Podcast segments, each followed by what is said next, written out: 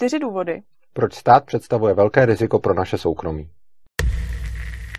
Ochrana osobních dat se konečně stala celospolečenským tématem. Lidé se začali správně ptát, jaká data o nich soukromé firmy sbírají a co s nimi dělají. Stát je bohužel v podobných úvahách zcela opomíjen.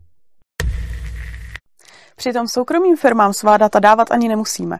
Stát nám oproti tomu už při narození přiřadí rodné číslo a následně o nás bez souhlasu sbírá citlivá data od zdravotní dokumentace až po záznamy o ekonomických aktivitách.